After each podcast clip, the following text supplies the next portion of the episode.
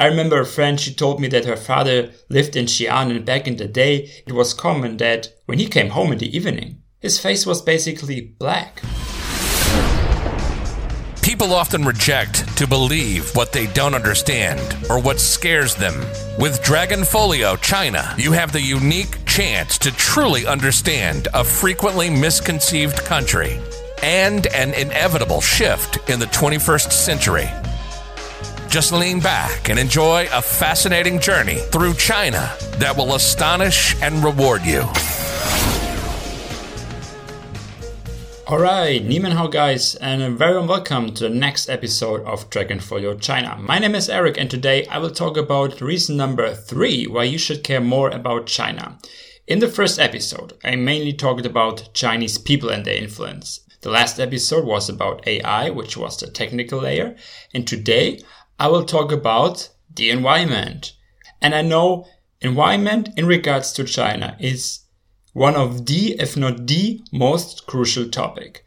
And I can't wait for all the comments below because I know that some people still imagine China being a country full of smoking factories, all people wearing face masks all the time.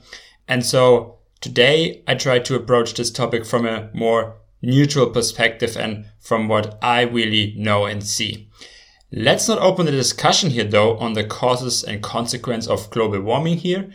What you and me might both agree on is that environmental protection is increasingly important and things must change. And speaking of changes, what is the problem with changes?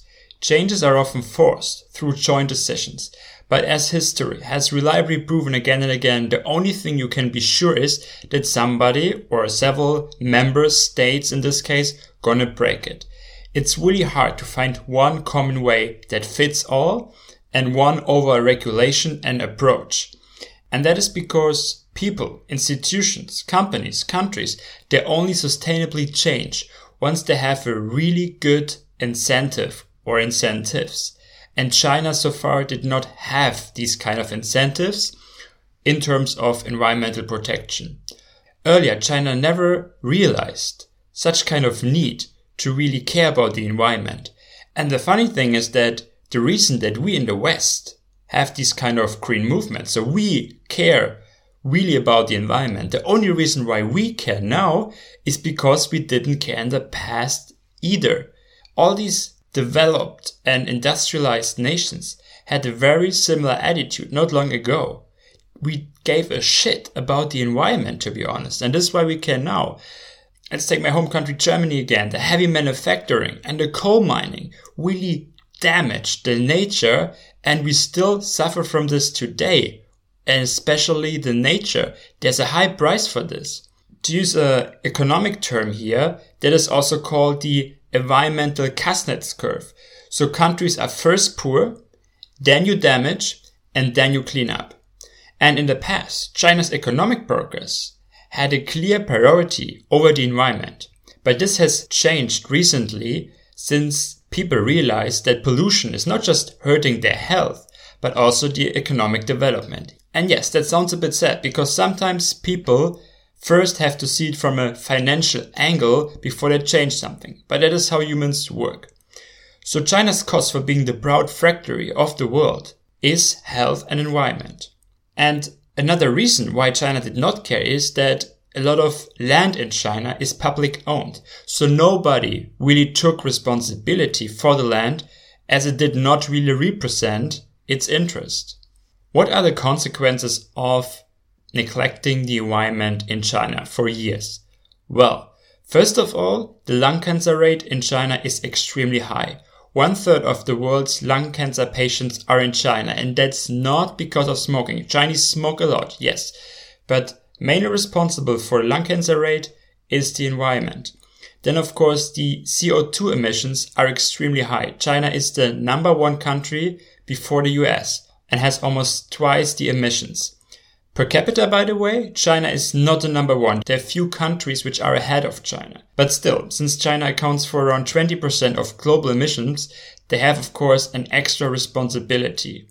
And while most industrial countries within the past 30 years have remained pretty constant with their CO2 emissions, China's have further increased, which is a typical development for emerging countries. And although it's still an issue, the curve overall has slowed down because, well, first of all, growth overall in China slowed down, but also there's a change in perception of the environment and a change in mindset. And that today makes China already a global leader in a lot of green technologies, which we often are not aware of. Most cities have reduced emissions a lot and improved the air quality significantly. I remember a friend, she told me that her father lived in Xi'an and back in the day it was common that when he came home in the evening, his face was basically black because of all the dust and dirt and smog. And this is not the case anymore. You barely find this. You have still a few really polluted cities in China, but it's changing rapidly. And the main reason here is that China replaced a lot of the coal factories already by gas, which is much cleaner.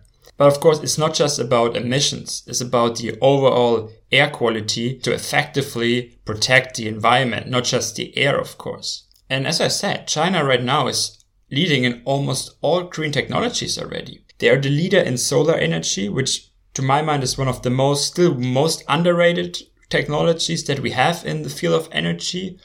More of half of the annual growth in solar energy takes place in China. Also, they're really advanced in wind and hydro energy. And what they manage with their innovation strengths is to bring the costs of these energy sources really down. So in the future, it's more attractive that you actually use it rather than the fossil energies. Of course, just because you use wind, hydro and solar, it doesn't mean that's all good because it comes with a few downsides as well you normally have to somehow interfere with nature as well. You have to change river systems, for example. So I know that not just because you put a green label on it means it's awesome, but overall it's still much better than burning the soft coal. Apart from all these environmental initiatives and finding new sources of energy, China is also enforcing regulations in cities very strictly. For example, the number of cars is strictly limited. I just came back from a trip to Shenzhen, and that is probably the strictest cities when it comes to regulating cars. A license plate here nowadays can easily cost you 10,000 US dollars. So it's really expensive to bring new cars on the road, especially if they're not electric vehicles. Then you have new programs like, for example, garbage separation. That is something we grew up with that. But even in the West, it's not something that existed for, for centuries, right? And now it's actually quite funny to watch how people deal with it. And China is, especially in, in Shanghai and so on, where they um, established these programs first, they really enforce it nowadays and they care about this now. Additionally to these regulations, China is also subsidizing a lot. So electric vehicles, e-scooters, e-buses, bike sharing. This is all really big in China in it's almost for me it's almost dangerous now in a Chinese city because you don't hear the scooters anymore. They're all electric. Bike sharing. I use bike sharing almost every day in China and it's super convenient. And when they came up with this some years ago, which was really big, some people were really pissed because you can find them everywhere and some people find it annoying. But there was an indirect clear commitment keep the bikes because that's good for our environment. And moreover, China of course invests a lot in its infrastructure such as high-speed trains, um, subways and lately also monorails, which are also way more environmental friendly than let's say taking cars, taxis or other means of transportation that cause a lot of emissions. So there's a lot going on but does that mean everything is awesome and great already and China is a green country? Of course not. So the amount invested for environmental protection, for example, is still pretty low compared to other countries. But I believe it's not really about how much you spend, it's about how you spend.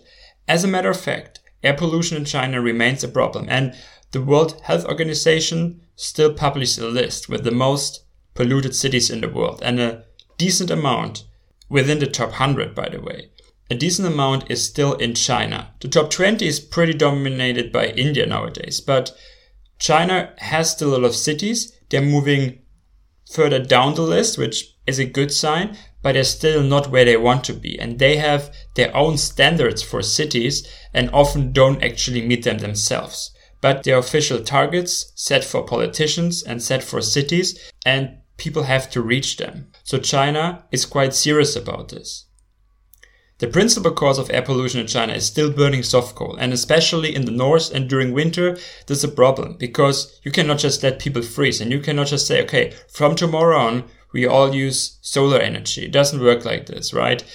The problem is not just the excessive quantities, but also inefficient equipment. So this is something that has to be replaced, and China is about to do that. And so far you might think, okay, Eric, that's, that's China, but why would I care? Well, of course, China also has a lot of agricultural issues and that leads to contaminated soil. And there are a lot of products in China that are exported to all places in the world. And if you still say, I don't care, then you should know that we are constantly fooled by the food industry, making us believe that the tomatoes, mushrooms, and garlic on our pizza are from Italy, when in fact most of these products nowadays are from China. The regulations on vegetables and fruits for imports are very loose. When it comes to meat, it's very strict. And in China, they have nowadays a lot of really efficient and effective control measurements themselves. But what's the problem? China can control the big estates. I wouldn't really worry about these. But of course, they cannot control each small farmer. And because of the structure, China is still consisting of a lot of small estates, small farmers delivering to the big wholesalers or to other big estates. And it's just not possible to have sufficient control here. And you can just say, okay, then I don't eat it. It's not really obvious always where your vegetables and fruits are from. And we are at a point now where we can not afford anymore to say, hey, let's stop importing food from China. It's not possible. Our demand is way too high and too much depending on China. So let's draw a sort of conclusion here. China has done more than any other country lately to ramp up green technologies. It's part of their overall modernization and of their overall growth. They're kind of going back to the relationship with the environment, which is actually a central part of the Taoism. So harmony with nature is a part of Chinese philosophy initially, although it got lost during the last century. Environmental protection is a mindset thing and a decision that every person and every country has responsibility for. You cannot just enforce it and you cannot just control it by regulations. You have to build up true incentives. But if you look globally, of course, then the change we need and the success in this field, which is so desperately needed, can only be achieved if you have constructive partnerships between countries and between nations. And if you, for example, see that China has a lot of green technology, and in the last episode I talked about AI, even AI can be applied here in a very smart way in a lot of areas. So China, of course, has also responsibility with AI and with the advanced technology to exchange. And only with the regular exchange of knowledge and innovation can we really prevent what is maybe the largest threat for humanity in the next decades. We should not see it always as a trade off. It's always for us development, economy, versus the environment. I think we should see it separately. And the greater mobility we have nowadays, the more varied diet, the living space, the increased personal possessions, they should not come at the cost of environment. And there are ways to get both under one roof and to improve both. But of course, it takes a lot of effort here and we really must steer all the advantages that we have into the right direction within the next years. I want to end up this episode with a quote again. It's from Stewart Udall. Plans to protect air and water, wilderness and wildlife are in fact plans to protect man. And that's it for this episode. If you want to support me and my channel, please leave me a 5 star rating on your podcast app and share it with other folks. I think it's a really important topic, so more people should listen to it. Thanks for that, and I'll see you in the next episode.